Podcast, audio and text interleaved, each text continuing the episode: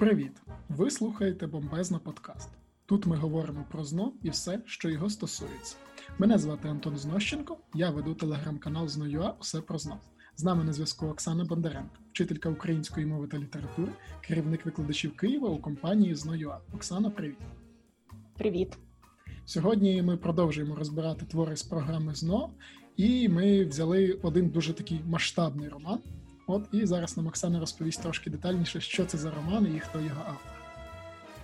Так, сьогодні ми поговоримо про роман Місто, е, специфічний в українській літературі, тому що це перший урбаністичний роман, автором якого є Валеріан Підмогильний. І персоналі цього автора теж доволі цікаво, тому я думаю, що сьогодні має бути класний випуск. Так, я теж дуже цьому радий, насправді, саме вибору цього роману і власне автора, тому що мені не так цікавий сам роман, хоча я його теж вже читаю. От як е, сама особистість автора, оскільки в нього достатньо трагічна доля. Він був одним з е, тих, кого розстріляли в період радянських чисток, тобто він входить до таких лав е, розстріляного відродження з одного боку, а з іншого боку, крім ось такої трагічного закінчення життя, він все-таки за своє життя встиг дуже багато зробити саме для розвитку української літератури, оскільки, окрім того, що він писав твори, він ще й був е, перекладачем. Е, Оксана, а ти щось читала з його творів, окрім роману Місто? Е, ну, окрім роману місто, саме авторства підмогильного так читала, оскільки в е, курсі української філології в університеті ти знайомишся з великою кількістю творів. Е, з перекладних, на жаль, от саме підмогильного мені не вдалося прочитати, тому що там бібліотеку, яку я ходила в школі, там були в основному світової літератури книги перекладені російською мовою, і в радянському союзі підмогильного ну типу не дуже любили, скажімо так оскільки його е, відправили е, там.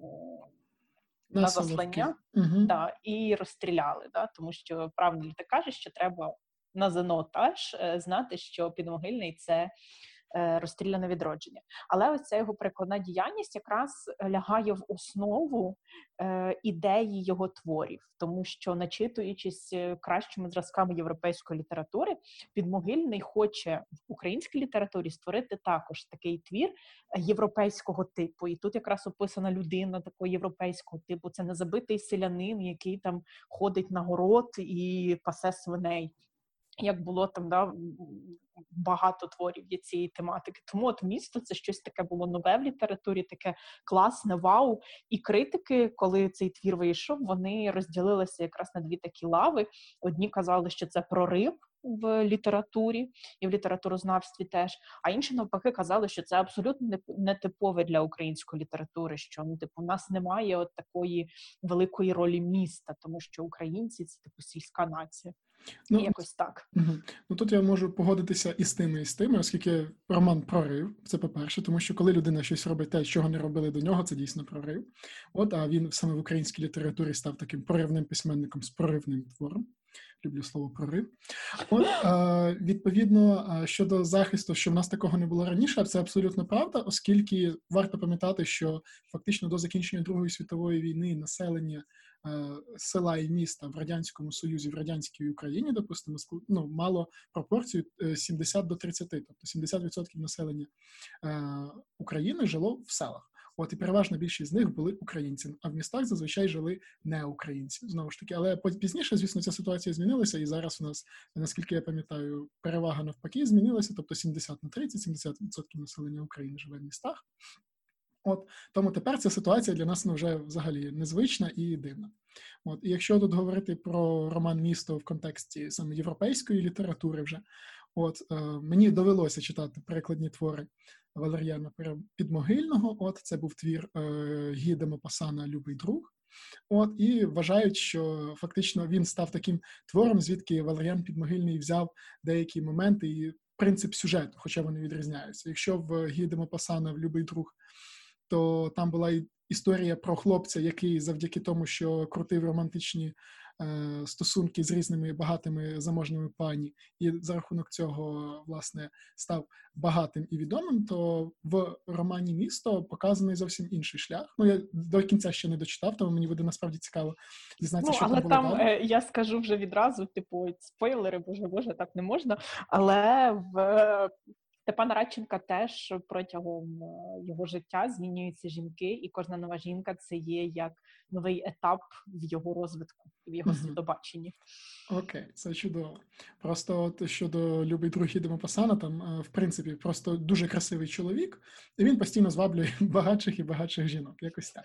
От е, з того, що я прочитав на даний момент про Степана Радченка, це просто розумний чоловік з села, який приїжджає вступати в місто. Тобто зараз ми будемо з вами дізнаватися разом, що ж там буде відбуватися. Так що якісь свої зойки я відразу за них вибачаюся. І власне хочу сказати, що окрім того, що він переклав там твір Гіде Мопасана, він перекладав дуже багато з французької. Там вийшов 25-томник, якщо я не помиляюся, до 30-х років. От творів е, Бальзака, от саме перекладений з французької. Тобто він не обмежувався лише творами Гіда Мопасана, він, в принципі, дуже класно вмів перекладати з французької. От і коли я просто брав читати роман Любий друг Гіде Мопасана, я не знав, що перекладач це Валеріан Підмогильний. От я відкриваю книжку, починаю читати, і мені дуже подобається переклад. От він такий олдскульний, радянський. Я до такого звик з дитинства, оскільки читав такі книжки. От, і мені було цікаво, хто ж перекладав. І Такий дивлюсь, оп, Валеріан Підмогильний. Це було просто вау-ефект. Просто я ще пам'ятаю, що от те, що ти говорила, що в радянському союзі він не дуже то шанувався. От пізніше це потягло за собою те, що я почав про нього гуглити інформацію, ще коли готувався до подкасту, і з'ясував, що він був ре- реабілітований у 1956 році, тобто після того, як помер Сталін в 53-му. Але в підсумку е, твори його в будь-якому разі не видавалися в радянському союзі аж до кінця відлиги, тобто фактично до 90-х років. Лише з початку 90-х його твори починають знову виходити на арену. Тому, коли я там говорив своїми батьками або старшими людьми, то відповідно вони про його творчість в принципі не знають, тому що в радянському союзі вона була фактично не видавалась, тобто вона викладала видавалась максимум за кордон. Але я думаю, досить вже про таку от е, доволі сумну видавницьку історію. Давай поговоримо про те, що нам потрібно знати на ЗНО, саме теоретичну базу про роман місто. Оксана, будь ласка, поділися. Да. Ну, почнемо стандартно. Місто це роман, великий за обсягом, епічний твір, рід літератури епос. Різновид роману це урбаністичний роман. Е, Урбаністичний, тобто роман про місто, це роман, е, який е, показує нам філософію міського жителя і проблематику міського жителя. Події відбуваються в місті Київ, і тут дуже важливо, якщо ви будете брати місто собі як приклад. А Степан Радченко це геніальний приклад там до будь-якого твору на ЗНО, тому що тут є і все, і про навчання, і про любов, і про дружбу, і про перешкоди, і ну коротше, все, куди е, можна придумати якогось. Героя, то це або Чіпка, або Степан Радченко. Е, так от, е, це місто Київ. Важливо на той час, це не є столиця України, столиця Харків. Тому, е, коли ми перевіряли твори ЗНО, і там було речення, що там Степан Радченко приїжджає в столицю. Ми виправляли це як помилку, тому що фактичну помилку, оскільки, повторюсь, на той час місто Київ це не є столиця України, тоді був Харків. Історичний період, е, в яку в який відбувається е, події в цьому романі, це 20-30 роки ХХ століття це українізація. І в нас є два твори на ЗНО, в яких зображена українізація. Це Мина Мазайло і місто Підмогильного. Ем, Автор Мина Мазайло Микола Куліш також є представником цього розстріляного відродження. На жаль, Е, повертаємося до міста. Крім того, що це роман урбаністичний, що це епічний твір, що там зображена українізація, що це Київ. Нам треба знати, що в цьому романі є два епіграфи, і вони доволі цікаві. Е, Перший епіграф звучить: як можна бути вільним і вкріти, коли маєш тіло. А другий шість прикмет має людина, трьома вона схожа на янгола і трьома на тварину. Ну і там далі пояснюється, якими ознаками на янгола, якими на тварину. Е, Ці два епіграфи нам вказують на е, напрям цього твору. Це екзистенціалізм, це теж той е, філософський такий європейський е, напрям мистецтва, який е, підмогильний запозичує у авторів, яких він перекладає. з екзистенціальних творів, ну таким яскравим прикладом в українській літературі, це якраз і місто. Екзистенціалізм це взагалі там філософія існування, яка говорить про те, що людина це духовна істота. І що немає долі як такої, тобто раніше да, казали, що от є Бог, який веде людину, або є доля, яка веде цю людину, тобто щось має бути вище, ніж людина. А екзистенціалізм говорить про те, що людина і є ця істота, яка є сама творцем свого своєї долі, і що людина це не тільки щось фізичне, а це щось сильне, моральне, щось сильне духовне. І важливим таким е, моментом в житті кожної людини є свобода, свобода вибору. І е, відповідальність за результат цієї свободи, тобто за свій вибір. Тобто, ну мені дуже подобається така філософія цього екзистенціалізму.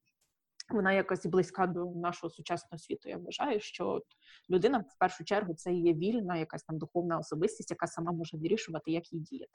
Е, це все ми бачимо якраз в цих епіграфах, да, що як можна бути вільним, коли маєш тіло, це двоякість людини, і що людина з одного боку це тварина, а з другого боку це і є оця якась божественна якась суть. І Степан Радченко протягом твору якраз і дуже часто в нас вагається. В нього є така двоякість, тобто він в певні моменти. Е, дуже показує себе як е, така ну, типу розумна особистість е, з якимись там принципами моральними. А з іншого боку, в наступний момент він е, керується ось тими такими ще природними інстинктами, тобто такий має е, двоякий характер. І сам роман складається з двох частин. Ці частини не мають назв, ну, просто для загального розвитку варто знати. Тому всі цитати про те, що урбаністичний роман, що провідник урбанізму, що е, типу він показує урбанізацію е, там України, то це буде, звісно, про місто, тому що більш ніде прикметник цей не вживається урбаністичний. Також е, такий невеликий момент, е, про що е, треба пам'ятати, що в романі місто у нас Степан Радченко це не є сталий персонаж. Особливість цього твору в тому, що у нас постійно персонаж показаний у розвитку він змінюється протягом твору, змінюються його думки, змінюються його там почуття, відчуття і його погляди на життя. Якщо ми там згадаємо якісь там старі реалістичні твори, наприклад, якщо там в Наталці Полтавці на початку твору Наталка така хороша дівчина, яка поважає матір, то вона протягом всього твору хороша жінка, дівчина, яка поважає свою матір. Якщо там Кирило Тур протягом всього твору козак-характерник, то він не змінює свою життєву позицію. Степан Радченко інший і це є особливість людини, що вона може змінюватися і сама вибирати свою долю. Це основні такі моменти, про які варто пам'ятати з теорії. Е, отут головне в місті це якраз зміст, тобто герої, які е, теж не дуже топові для літератури. А про теорію поговорили. Ну і пам'ятаємо, що розстрільне відродження Валеріан Підмогильний. От ще тут, до речі, ти розповіла про екзистенціалізм. От як на мене, перевага цього твору саме от в цьому його новаторство, в тому, в тому, що такого в українській літературі не було, дійсно показаний розвиток персонажа саме як людини. Ну от я, допустимо, почав читати, от і мене відразу так відштовхує від е, Степана, те, що він хейтить, ну фактично недолюблює Непманів. Хоча насправді рух е, НЕПу, тобто нової економічної політики, от він був дуже позитивний, оскільки завдяки НЕПу е, економічне становище у радянської України воно почало змінюватися на краще. В майбутньому це, звісно, припинять, тому що це комунізм неможливий разом з приватною економічною діяльністю, але суть в тому, що ти коли читаєш, здається, ага, зрозуміло все. Степан Радченко не такий то вже й позитивний персонаж. От і коли там читаєш оця ненависть до крамарів і так далі. От, але я розумію, що ну в подальшому ця ситуація має в будь-якому разі змінюватися, і ось це ну це класно. Це перше. А друге, те, що в українській літературі, як на мене, до цього не було ось роздумування над собою і ось цього моменту переживання власного над хто я є в цьому світі, і що я фактично йому можу дати, от і як я його можу змінити. От і саме от в місті це починає розкриватися саме, і те ми бачимо завдяки такому роману. Ми бачимо, як змінювався сам Степан і як змінюється суспільство довкола нього, тому що не зупиниться коренізація, фактично політика коренізації теж там буде зупинятися. От і ми бачимо власне таку от road movie в форматі роману в одному місті, власне, який є ключовим. От і от тому сам роман я рекомендую вам в будь-якому разі прочитати. Далі ми зараз буде Оксана розповідати вам сюжет. Але від цього, е, якщо ви почнете почнете самі читати і прочитаєте його, він точно не стане гіршим. От тому, якщо вам ми вас зацікавили, я сподіваюся, що це так, то читайте з нами і будьте в курсі значно більшому, ніж просто послухати цей. А зараз я думаю, ми перейдемо вже до сюжету. Оксана, правильно? А, так, ну і ще зазначу дуже коротко тему цього твору, та mm-hmm. про що твір місто, якщо за загалом так говорити широко. Ну, Це типова фраза, я думаю, ви її неодноразово чули: підкорення селянином міста. І у нас там в школі дуже часто дають тему на твору, та хто ж кого підкорив? Місто підкорило Степана Радченка чи Степан Радченко місто. Це теж як ознака цього екзистенціалісту, тобто хто ж кого, типу ця двоякість теж тут звучить. Але якщо є селянин, Є місто, то це 100% е, Степан Радченко. Тут ще ну є таке е, слово маргінал. Е, це людина, типу вихідець з села, яка приїхала, да в mm. жити в місто. якраз на початку твору Степан Радченко типовий маргінал. Він хейтить місто. Він каже, що ну, типу, це фу, типу, як тут можна жити, е, природи нема, нічого нема, не погано, кармарі погано. Але згодом він з цього маргіналу він перетворюється на справжнього містянина, да? тобто ту людину, яка вже закохана в місто, яка не бачить його тільки як щось вороже і щось погане. Але зараз якраз будемо говорити про те, як змінюється Е, становлення і становище Степана Радченка у цьому великому великому місті. Отже, починається. Ну тут багато описів. Е, Насправді мені мова підмогильного дуже подобається. Е, В нього там немає якихось там великих речень, складних конструкцій. Він пише е, з одного боку, наче так просто, але цікаво теж. Хоча, коли я перше читала місто, воно ну, типу мені не зайшло, насправді чесно скажу. Але потім, коли вже перечитувала, то я прям зачитувалася цим романом. Тому поїхали. Ну, це до чого я сказала, що в будь-якому випадку дайте якому б то не було твору другий шанс. Можливо, в цей твір або місто, або будь-який інший він просто потрапив до вас не в той момент, коли мів мав потрапити, тому що література е, має відгукуватися в серці для того, щоб її розуміти. Так, переходимо до твору міста. Починається він з того, що Степан Радченко стоїть на, на палубі корабля і пливе Дніпром до Києва.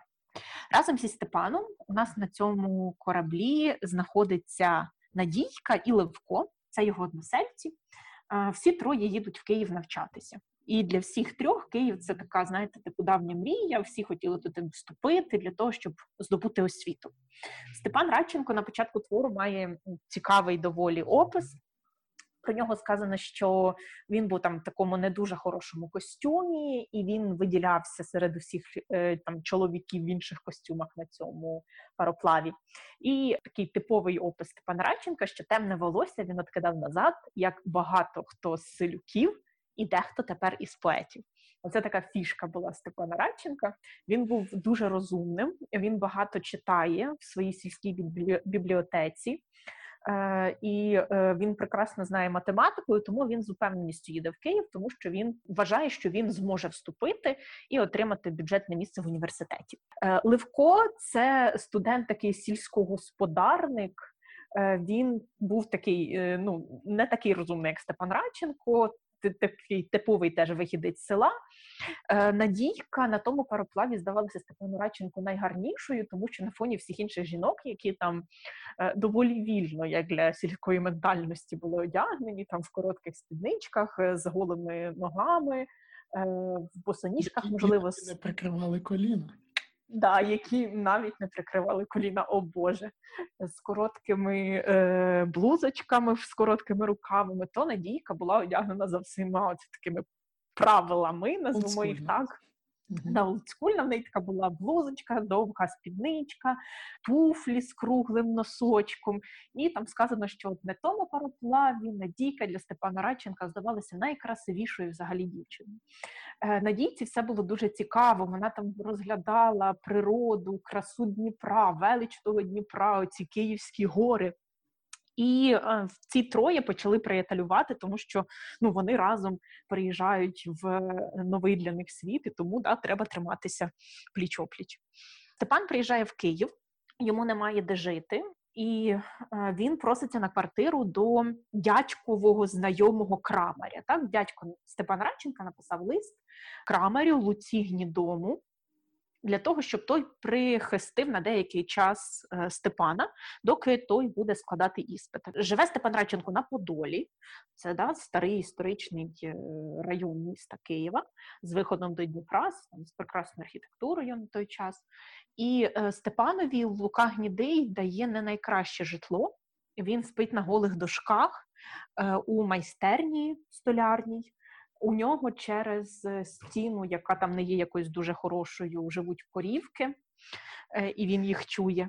Степан Радченко на цьому першому етапі, коли він готується до вступу, він дуже просто живе. Він харчується тим, що привіз іще із села, тобто це там хліб, сало. Знову ж таки, проста якась їжа.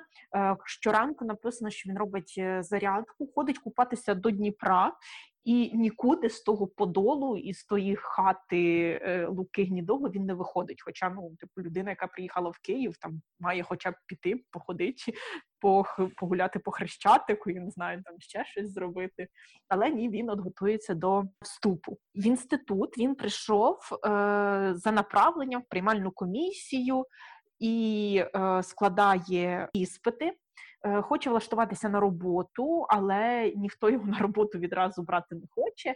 Хоча там Степан Радченко казав, що в нього є заслуги перед революцією, е, але ну, все одно роботи для Степана Радченка немає. Степан блискуче складає іспити. Отримує стипендію і стає студентом. Розуміє, що тепер йому десь треба жити, і він приходить до Луки Гнідого, і домовляються вони, що Степан продовжить жити в Луки Гнідого, але вже на кращих умовах. Тобто тепер він може приїхати на кухню, де було тепло, е, і де по сусідству не було корів. З коровами він не прощається, тому що е, має тепер доглядати за цими коровами, носити їм воду і допомагати хазяйці по господарству. Для Степана Радченка це був Е, ідеальний якийсь е, варіант, тому що йому не треба було витрачати кошти на житло. Е, і, ну, типу, плюс він, начебто, отримує якусь роботу і отримуватиме за це харчі. Його ще й будуть годувати. І всю стипендію, яку він отримує, він відкладає для того, щоб купити собі пристойний одяг. І оці на першій сходинці свого підкорення міста Степан Радченко є студентом, із стипендією. Стипендію давали за заслуги, за там гарне знання е, предмету. Е, далі він живе е, у Луки Гнідого. Спочатку живе у хліву, а потім живе на кухні. Показує себе як типу хороший студент спочатку, і починає паралельно він е, спілкуватися з Надійкою, тому що та пам'ятаємо на кораблі, вона йому здалася там такою дуже хорошою. Вони починають спілкуватися. Степан відчуває, що він, начебто, закохується навіть в цю надійку. Приходить часто до неї в гості, і в один момент е, там подруги Надійки запрошують їх на літвечір. Степан із Надійкою спочатку вагаються, чи йти туди, чи не йти, але зрештою погоджуються. І що найбільше зацікавило і зачепило Степана, е, як гарно публіка вітає поетів. Він бачив, що всі аплодують, всі напружено чекають, щось, що ж цей поет скаже. І Степан захотів, щоб е, і в йому та, аплодували, і щоб він чув ось ці оплески. І в ньому прокидається бажання стати письменником. Е, він вирішив, що напише оповідання і перше своє оповідання він написав про бритву. Це геніальна просто історія про те, ну і це реальна історія з життя революційного Степана Радченка. І е, він просто е, під час цих військових дій потрапив у полон е, до Денікін, армії Денікіна. Mm-hmm. Да. І у нього була якась стара бритва, яку він обміняв на своє життя. Через деякий час той солдат, якому Степан Радченко віддає бритву, е, був убитий. Степан його помітив, знайшов у нього бритву свою і забрав назад. І е, там в творі є така цитата, що Степан Радченко настільки пафосно описав цю подію, що він історію своєї своєї бритви він підніс до історії цієї всієї громадянської війни і зробив її якимось там таким, знаєте, пафосним символом, що було там характерно для радянської літератури, в тому числі. Знаєш, угу, знаєш, от просто ця історія це прямо історія про те, як е, в тебе щось від. Ну тобто, ти за рахунок чогось маєш вижити, від маєш віддати щось, але потім повертаєшся і убиваєш, і відбираєш назад своє майно. Це просто коротка історія про історію Риму, допустимо, якщо взяти. Там був такий момент, що Гали прийшли завоювати Рим, можливо, ви чули, там гуси Рим врятували. От. Але в підсумку там римляни програли і були змушені віддати багато золота. От. І коли вони, вороги Гали з золотом покидали вже Рим, вони його покинули, але вони були переобтяжені золотом, у них не було багато ресурсів. Римляни взяли, зібрали військо, побили їх, забрали золото назад і повернулися додому. Бачите? Тому він взяв ось історію замість золота, поставив бритву, і в нього і так да. само вийшов шедевр. Це була хвилинка історії, і тепер повертаємося до української літератури. Ну, е, Оці оповідання він написав і вирішив віднести до літературного критика. Це критик Світозаров. І ну, зрозуміло, що цей критик навіть не захотів читати оповідання Степана Радченка. Е, Наш герой був розлючений. Ну, типу, як це геніальний же ж твір, а його так взяли і не прийняли. Е, але перед тим як е, відносити цей твір, е, тут ще стається одна метаморфоза із Степаном.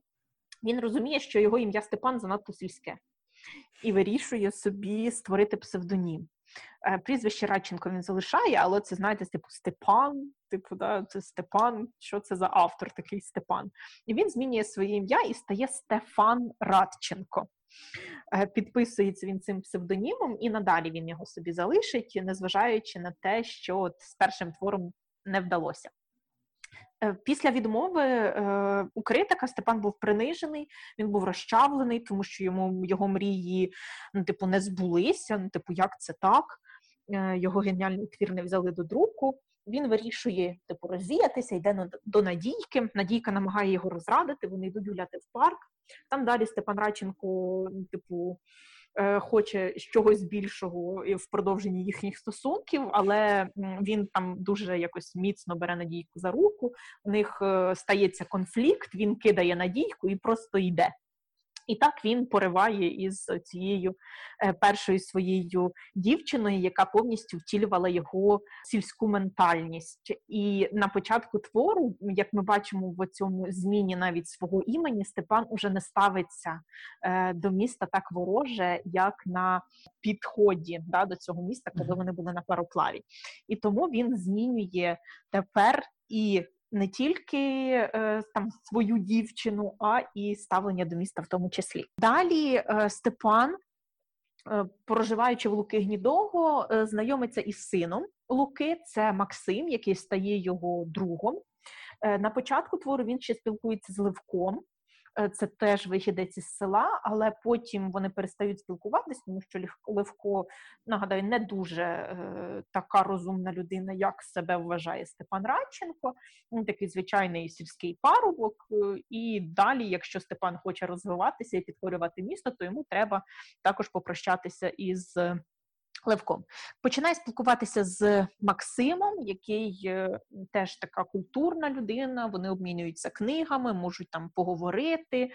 Е, і так зав'язується їхня дружба. Степан починає навчатися. Він спочатку запалом кинувся до науки, але через деякий час він розуміє, що ну, він класний і для університету теж. Ну, типу, чому він там має ходити на пари, і він там деякі моменти е, починає прогулювати. Е, в університеті в нього також з'являється друг, це Борис Задорожний, е, який був земляком, і з яким вони там якось теж перетиналися. Степан пише оповідання далі і е, надсилає їх до різних журналів для того, щоб його побачили. Ну, Цілком логічний вчинок, якщо людина хоче далі пробитися далі. Е, Оскільки да, там Степан порвав е, з Надійкою, ми розуміємо логічно, що зараз Хуб до нього має прийти як нове кохання за законами жанру, і це нове кохання приходить вночі. до Степана Радченка на кухню, і це є господиня дому Тамара Васильівна, якій 42 роки. Mm-hmm. Спочатку да, спочатку Степан, е, типу, не хоче там з нею ніяких стосунків, але вона там починає до нього приходити, розказувати про своє тяжке життя. В неї був нещасливий шлюб. Батько її видав за цього луку гнідого, Вона його не любить, не хотіла одружуватися. У неї нема любові, порозуміння в цьому шлюбі і так далі. І ну так Степан Радченко починає стосунки з цією Тамарою Васильівною, яка до нього сама приходить вночі. Е, тому що це, знаєте, були такі стосунки і вигідні йому, і вигідні їй. Про це одного разу дізнається Максим ну, типу, друг Степана, нагадаю вам, син Тамари Васильівни. Е, він називає Степана нічним злодієм. Е, хлопці починають там е, битися, і Максим іде з дому. Степан не можу сказати, що відчуває якусь там свою. Вину в цій ситуації. Ну, Максим захотів піти з дому, він пішов з дому, типу, все крапка. Називає Степан Тамару Васильівну лагідно мусінька, і їхні стосунки там далі продовжуються. А як Наступає... до цього чоловік Тамара Васильівна? Е, чоловік Тамара Васильівни про це е, не знає, і йому абсолютно все одно, да? тому що ага. нагадую, це не був шлюб якийсь там на любові, це був шлюб більше там з розрахунку. Ага. Луці гнідому головне, щоб вчасно був була їжа, щоб все було в господарстві нормально, і щоб жінка виконувала там свою роботу. Ну, типу, все. Угу. Крапка. Да. Е, От е, Тамарі Васильівні було тяжче пережити от е, втечу Максима з дому, ніж е, те, що там може дізнатися про те чоловік. Ось так. Степан Радченко готується до сесії, він прекрасно складає математику, е, але один предмет він завалив. Як думаєш, який? Е, Українська література майже українську мову він завалив, ага. Е, і для екзаменатора це було дуже дуже дивно. Типу, як це така високоосвічена людина письменники, не знаю української мови, типу фу-фу-фу. Е, Ну, але пам'ятаємо, в радянській це радянський союз. Там українська мова не була мовою офіційною, да там російською мовою, зокрема, велося е, усе там весь документообіг і там якісь там важливі справи. Тобто, да, російська мова вона була як мова офіційна радянського союзу. Тому, можливо, і Степан так її глибоко і не розумів і не знав. А якщо ви не хочете мати проблем на ЗНО, як Степан Радченко мав на іспиті з української мови, приходьте на наш суперспринт підготовки до ЗНО.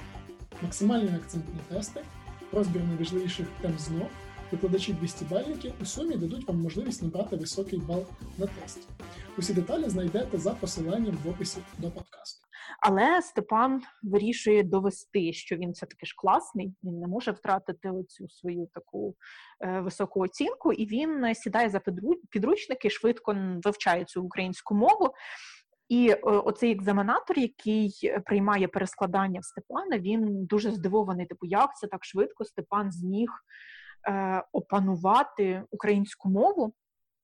І він пропонує е, працювати Степану Радченку викладачем на курсах української мови. І це якраз ці курси, які відкрилися завдяки українізації, оскільки треба було типу таких дрібних чиновників навчити української мови. І Степан починає працювати там викладачем. Е, Степан отримує роботу. Але він розуміє, що е, має тепер виглядати не як студент, а як лектор і змінювати себе і свою поведінку, там своє життя відповідно до нового статусу. Перше, що він робить, це він іде і купує новий костюм. І в літературі, там і в українській, взагалі світовій, будь-яке переодягання це є символ. Якщо людина переодягається, або там герой якийсь да, щось змінює, то він переходить в там новий статус на новий етап, да, або в новий Знаєш, статус. це як е, жарт про дівчат, які змінюють зачіску. Це значить, поміняла поміняла хлопця або розійшлася. Тут те саме, тільки да, з костюмом. Да, якось так. І Степан, от е, знову ж таки, хоче відповідати вимогам цього міста. Він спочатку змінює костюм, потім він змінює свої звички. Він пам'ятаєте, на початку ще твору ходить купатися в Дніпро. Він харчується там тільки тим, що йому перепадає на кухні. Е, зараз він вже дозволяє собі ходити в лазню.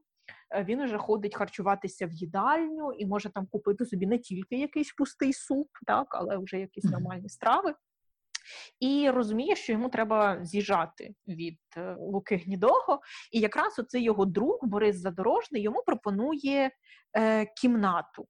І Степан Радченко збирає свої речі і тікає із е, поселення Луки Гнідого, е, кидаючи оцю свою мусіньку Тамару Васильівну і починає новий етап у своєму житті. Е, на курсах української мови Степан знайомиться з попереднім викладачем, який має йому передати справу. Ним виявився Вигорський, це поет, якого він бачив на тій першій літературній вечірці, на яку прийшов із Надійкою, і вони починають товаришувати. І Степан починає викладати на курсах української мови. На чому закінчується перша частина, і починається частина друга. Частина друга це коли вже Степан уособлює себе з містом. Да? В першій частині він ще бореться із ним, але тут він уже стає е, одним із жителів такого великого мегаполісу, можна так сказати. Він позбувається злиднів, тобто він тепер має і стипендію, і зарплату на курсах цієї української мови. Е, і е, далі він ну, намагається все-таки продвинутися в письменницькій діяльності і продовжує е, надсилати рукописи в усі е, газети, які тільки можуть. Е, але йому, на жаль, ну типу не відповідають, оскільки ніхто не знав про такого Стефана Радченка. І одного разу Степанові приходить лист від його е, знайомого поета Вигорського, і цей Вигорський пише, що прочитавши твори е, Степана Радченка, вони його зацікавили, і від він від свого імені, тому що він був відомий письменник, надсилає оповідання в різні журнали да, Степанові. І е, ну, через те, що Вигорський так надсилає ці рукописи, вони були надруковані і вони були підписані якраз ім'ям Стефан Радченко. І це був такий, знаєте, момент е, задоволення, да, прориву для Степана. Він там вибіг е, на двір, почав купляти журнали, газети, побачив там свої, своє прізвище і так тому тішився, як мала дитина. І на фоні цього захвату він подумав, що це його щасливий день він вирішує, що він може купити собі е, лотерейний квиток білетик. Да. Пішов е, і, в лотерею просто. Да, просто, знаєте, вабанк такий пішов. Він е, накупляв собі таку купу цих маленьких лотерейок, е, але ну, нічого не виграє. І навколо нього зібрався типу натовп, і думає, типу, що за чудак? Спочатку він там радісно бігав, махав газетками, а тут тепер накупляв собі квиточків оцих лотерейних і намагається щось виграти.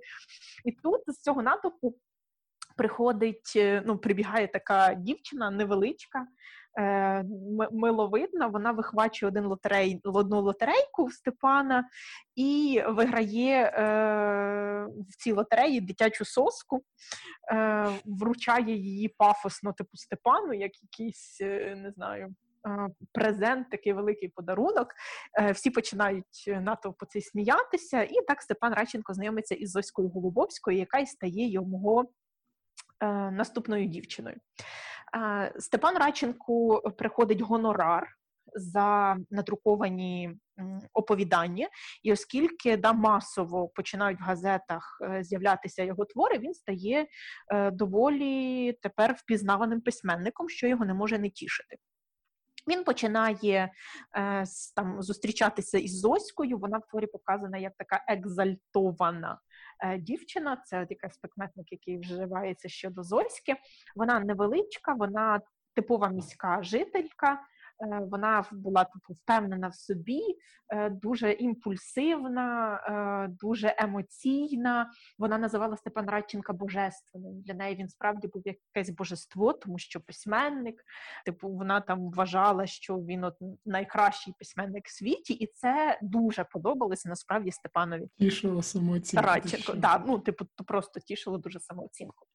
Одного разу Степан гуляє по вулиці і в одному там кафе, можна так його назвати, чи ресторані, він зустрічає Максима. пам'ятаємо, це син його колишньої ну, в лапках дівчини Тамари Васильівни, якій 42 роки. І ну, він бачить, що Максим не той, уже, якого він його пам'ятає. Максим починає пити. І ну, приводом ми розуміємо, що до того якраз і став випадок із оцим нічним гостем. Але знову Степан просто йде, ніяк не допомігши Максиму.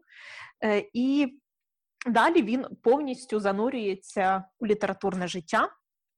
Він приходить до редакції журналу е, і е, почув, що там відбувається засідання спілки цих письменників. І він вирішив також приєднатися до цієї спілки письменників. Ну він ж письменник, як не як. Він спочатку приходив на ці збори. Спочатку сидів, ніхто не знав, хто то ну приходить якийсь хлопчина, хай собі сидить в куточку. Далі всі звикли до того Степана Радченка, і вже навіть там почали звітатися: о, типу, привіт, Степане, привіт, Степане. І так він е, повністю переходить в письменницьке середовище і вирішив, що він занадто класний для інституту, і кидає університет. Е, Він е, також е, продовжує працювати на лекціях, е, продовжує надсилати свої рукописи у журнали. Е, і в один момент з журналу приходить інформація, що його збірка буде надрукована. І запропонували гонорар 350 карбованців. Ну, типу, на той час це якісь неймовірні е, гроші, і він от утверджує себе як самостійний, відомий тепер письменник. Е, Він звільняється з курсів, зрозуміло, деякий час працює секретарем в журналі але він і звідти звільняється, тому що в спілці письменників обирають е, типу нового секретаря цієї спілки письменників. І е, в цій спілці було такі два табори, які один одного не любили, і кожен табір поставив свого кандидата. І ну, не могли ніяк порозумітися, кого ж обрати. І, тут, тут пам'ятаємо, Степан, що правильно? да, і тут же ж Степан така, знаєте, типу темна конячка, і ні туди, ні сюди. Він там просто приходив. Спочатку його ігнорували в тому середовищі, потім до нього звикли. Потім да, йому вже казали, а типу агов, типу, привіт, Степан. І тут в цей момент він ну, здається як найкращою кандидатурою, тому що. Його особливо ніхто не знав, він особливо не мав якихось там е, поглядів однієї із груп в цій спілці, і так його обирають секретарем. Е, він всього себе віддає цій роботі, він е, там повністю пропадає в спілці, він е, намагається з усіма знайти спільну мову, намагається бути добрим. Ну, коротше, це знову ж таки для нього був як новий ковток якогось повітря, і це те, чим він хотів завжди займатися. Він розуміє, що він тепер не просто да, якийсь письменник, а він секретар спілки письменників, тому він хоче ще кращого житла. І він е, починає шукати квартиру свою окрему, продовжує е, спілкуватися з Зоською, але часу на побачення в нього стає е, все менше і менше. Е, і в певний момент е, якось Степан так сів і подумав про своє життя. Ну, типу, робота в нього є, є, гроші в нього є, є, е, визнання є, так є квартира ну ще немає, але він в пошуках цієї квартири. Типу, що йому не вистачає в житті е, сім'ї, подумав Степан Радченко і вирішив, що це ну, типу класний спосіб себе проявити ще в одній сфері свого життя. І він е, в один вечір робить Зосці пропозицію. Зоська, оскільки ж ну типу вона вважала його божественним, вона відразу йому каже так. І от в той момент, коли Зоська каже так, Степан Радченко розуміє, що він не хоче одружуватися але уже сказати і нічого не може. Да, да, Ну, але ти зараз е, побачиш чи почуєш точніше, що буде далі. Е, Він розуміє, що він не хоче одружуватися. Сказати Зості він про це не може, тому що в Зості захват, феєрія, ну ви що, вона буде дружиною самого Степана Радченка. Е, І вони влаштовують вечірку. Ну, точніше, і приходять на вечірку і домовляються на цій вечірці, да, там сказати, що е, вони заручилися. На цій вечірці е, Степан е, знову ну, він все утвердив собі думку, що він не хоче одружуватися з цією Зоською. На цій вечірці він е, не може прямо сказати дівчині про те, що передумав, а він просто робить так, щоб Зоська сама його кинула. І він починає залицятися. Ну да, ну тобто, знаєш, такий типовий вчинок справжнього чоловіка. Е, І він починає залицятися там до інших дівчат в, на цій вечірці в квартирі, і там він знайомиться з Ритою. Рита це така балерина з Харкова, е, яка дуже дуже витончена, дуже гарна. Вона була не схожа на тих е, жінок, яких бачив до того Степан Радченко. Е, вона мала таке коротке чорне каре, коротке чорне плаття. Да, Це маленьке чорне плаття. В неї було е, були туфлі лаковані, знову ж таки чорні. В неї взагалі в постаті сказано, що було два відтінки. Чорний це от да, тому, що вона ну, в неї був такий витриманий стиль якоїсь француженки навіть і, і смуглявий, тому що вона мала таке загоріле тіло, яке також вабило Степана. На цій вечірці. Е, І Зоська бачить оці залицяння Степана, вона розвертається і йде, і Степан думає, хух, слава Богу, Е, і пронесло, да, і далі продовжує жити своїм життям. Він е, хоче написати великий твір про людей, який буде називатись Повість про людей. Як бачимо, що Степан Райченко не дуже задумувався над назвою. У нього є е, оповідання про бритву і повість про людей. Два епохальні твори. Да, не да, да, да, курс маркетингу треба було пройти. Але він починає писати, е, сідає з легкістю, пише перший розділ, йому це все так подобається. Але далі в нього наступає творча криза. І він, ем, типу, розуміє, що не може писати. А чому він не може писати? Бо нема музи біля нього, немає цієї да, дівчини, яка буде його надихати. Е, Найбільше е, вважає геніальним Степана Радченка. Нагадаю, Ваня, хто? А, Ну, звісно ж, Зоська. Зоська, так. І він вирішує правильно йти до Зоськи. Він іде е, до неї туди на квартиру, вже подумає, думає, що типу зараз він на неї попросить вибачення, що вони там будуть помиряться, і вона знову буде розказувати, який він класний божественний. Але коли він приходить до Зоськи, то сусід каже, що вибачте, але Зоськи немає. Тому що Зоська вчинила самогубство. Ой, Боже. Вона отруїлася да, через те, Степана. що. Да, ну через Степана, через ту його вихід, ну типу той його вчинок, тому що вона справді там його дуже любила, і для неї він був усім світом. Вона приходить додому і просто вчиняє самогубство. Е, далі, е, от в цей момент е, йому стало трохи страшно, тому що це вже от той випадок і той момент, який він повністю особлює своїм вчинком але він все-таки продовжує жити далі. Степан Радченка приходить, ну, типу рієлтор, який знайшов йому квартиру. І е, квартиру, ну просто мрія Степана Радченка, е, там е, кімната е, окрема, да, е, семиповерховий будинок, новий, з ліфтом, уявіть собі, з телефоном, з прекрасними вікнами, які там відкриваються з видом на парк. Тобто, ну просто ідеальна квартира для молодого письменника. Степан погоджується на цю квартиру, він переїжджає туди. Е, і ем, починає, ну там продовжує жити, пишучи там свої твори. Одного разу він там десь проходить е, вулицею, зустрічає Левка. Пам'ятаємо, це саме той е, селянин, який приїжджає разом із Степаном на початку твору навчатися в місті. Левко вже довчився. Степан Радченко кидає університет. Левко довчився, і він буде їхати в село на Херсонщину для того, щоб е, там е, працювати. І якраз Левко повторює оцю ідею, е, яка також була ідеєю Степана Радченка на початку твору, що в місті усе чуже. Чуже люди, чуже життя, що е, справжнє життя це є на природі, е, що справжнє життя це в селі, і в цей момент е, в Радченка теж виникає якийсь такий момент ностальгії. Йому пригадався степ, йому пригадалося його життя, і ну, в нього починають е, з'являтися думки, що а справді місто що вороже до нього, що то не вдалося йому там повністю само, самоствердитися тут, і він починає задумуватися, чи не поїхати йому назад.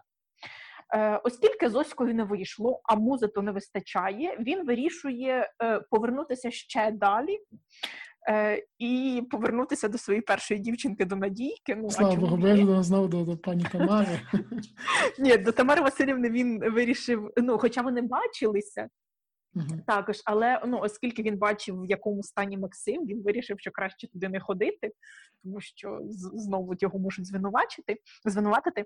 Він е, хотів та, знайти надійку, побачитися з цією надійкою. Іде він до неї, але надійку він ледь впізнає, тому що е, вона змінилася у зовнішності, вона була вагітною. Найцікавіше, що чоловіком Надійки е, був Борис. Задорожний. Угу. Да, от такий, Оце той також е, знайомий Степана, з яким він деякий час товаришував. Да. І той, який да, допоміг йому з квартирою він, ну, Надійка його не зустріла приязно, зрозуміло, в неї вже нова сім'я. Тут приходить е, Степан Радченко якийсь, і йому теж це да, типу, завдало якогось болю внутрішнього, тому що він знову очікував, що його будуть зустрічати з захватом, типу, о, нарешті Степан прийшов. Він е, виходить від Надійки розчарований картає себе, що не треба йому взагалі нікуди йти. Потім намагається якось заспокоїтися, йти собі йде по вулиці. І десь е, перед собою бачить риту, ось цю прекрасну дівчину, балерину з Харкова. Е, Він починає з нею спілкуватися. Е, Вони домовляються про наступну зустріч. Він розуміє, що в нього там знову е, з'являється е, зацікавлення до життя, і його зацікавлює ця жінка, тому що вона була да, не така, як всі інші, і краща, ніж всі його попередні жінки. Після розставання з Ритою е, він, е, не чекаючи ліфта, е, сходами піднімається на свій сьомий поверх, сідає за свій письмовий стіл, відчиняє вікно, посилає повітряний поцілунок місту і сідає писати свою повість про людей. Так закінчується твір. В нього відкритий фінал, да, дуже гарно. Відкритий фінал. Ми не розуміємо, залишиться Степан в місті чи не залишиться, тому що пам'ятаємо, що він там сумнівається, поїде чи не поїде. Допише він свою повість про людей, не допише, буде зритою, не буде зритою. Ну коротше, у нас такі різно багато питань планові з'являються думки. І є така ну е, прикольна фраза про цей роман. Вона звучить так: там, де починається повість про людей закінчується роман місто. Ну або навпаки, там, де закінчується роман місто, починається повість про людей. Тобто, начебто, оцей роман місто далі має продовжуватися оцим твором, який і напише Степан Радченко про людей. Шикарно. Ну, Фінал прямо сильний. Знаєш, от тут я послухав, хочу просто додати, тому що люди можуть не зрозуміти, е, тому що зазвичай зараз люди вступають в університет в 17. От коли Степан Радченко вступає в університет, йому 25. Тому різниця а, між 42 і 25 не така критична і велика, ніж якби йому було 17, а їй 42. Тому це враховуйте собі в голові. От так що все нормально. Так, Степан Радченко вступає, коли йому 25, У нього вже є досвід революційної діяльності. Він уже в себе в селі такий активіст, комсомолець, е, спортсмен, е, там створює бібліотеку, займається якоюсь просвітницькою діяльністю. Тобто він вже можна сказати навіть е, самостійна особистість. І університет для нього був як ще один крок до здобуття там нового етапу своєї кар'єри. Якось так. Е, що ж, друзі, дивіться, ми з вами обговорили теоретичну частину, тобто, що це за роман, хто його автор, обговорили сюжет. От і зараз ми розглянемо власне те, що найчастіше траплялося на ЗНО, що найчастіше запитували ті, хто укладали ЗНО саме про роман місто. Так, по-перше, це урбаністичний. Тобто, всі цитати про урбанізм, це все будуть місто. 100%. Mm-hmm. Далі, там, де поєднання або протиставлення місто-село, це теж Степан Радченко, і це теж підмогильний. Там є про е, цитата про змичка села і міста. Це теж такі доволі популярні фрази про цей твір. Ну, тобто, там, де ви бачите, або протиставлення цих двох населених пунктів, або навпаки, що людина з села увібрала з себе міські якісь е, ознаки, це теж є місто. Що ще питають образ головний міста? Ми розуміємо, що це місто один із головних образів, там, крім Степана Радченка. І е, місто видається Степан Радченку живим. На початку твору він його боїться, е, його застерігають да, від того, що він може бути з'їденим ось цим містом. Е, але ну, ми знаємо, що Степан е, зміг побороти так, його, хоча і місто також наклало на е, деякий відбиток на Степана. Далі це знову ж таки співвіднесення героїв твору. Тут їх не так багато, як для роману великого, тому що згадаючи там ту саму Чорну Раду, то героїв набагато більше. У нас є Степан Радченко. Е, далі він приїжджає з Надійкою і Левком. Стосовно надійки, то крім надійки в місті, в нас нема надійки, але Левко у нас ще з'являється в творах інших. У нас є поштар Левко із е, трьох зозуль з поклоном, і є дядько Лев із лісової пісні, і чомусь путають Левко, Лев і е, цей поштар Левко.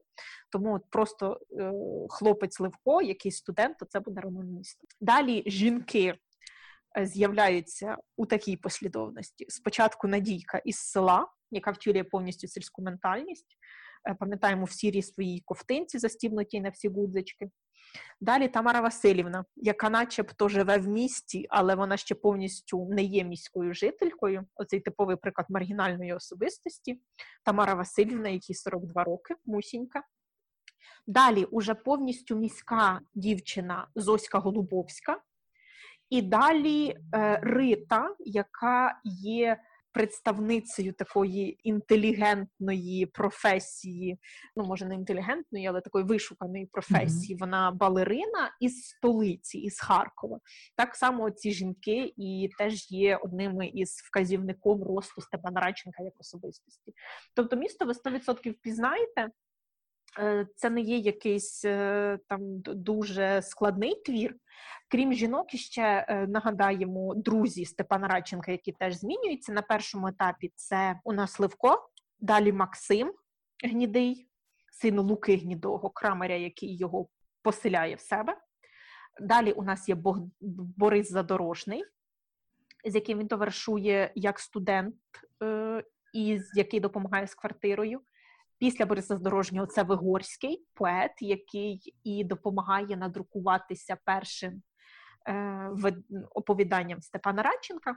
І також як герой цього твору у нас є критик Світозаров, який не оцінив твори Степана Радченка на початку його творчої діяльності. Чудово, тепер я впевнений, що вам буде значно простіше, тим, хто слухав наш подкаст, уважно, звісно, значно простіше написати тест з української літератури, особливо якщо він буде вже стосуватися тематики міста. Е, я думаю, ми вже будемо закінчувати, оскільки ми з вами всі ключові речі обговорили. Правильно, Оксана? Абсолютно точно. Чудово. Тоді я тобі дуже дякую за участь. Е, друзі, Можете написати той твір, який вам було б цікаво, щоб ми розібрали. Напишіть нам в коментарях, допустимо, на SoundCloud або в бот прямо в телеграм-канал «Зною усе про зно. А я нагадую, що з вами був бомбезний подкаст. Я Антон Знощенко, ведучий телеграм-каналу Зною. Ви можете послухати цей подкаст на усіх платформах: це SoundCloud, це Google Podcast, це Apple Podcast і CastBox. Він також має бути і на інших платформах. Ще почуємося.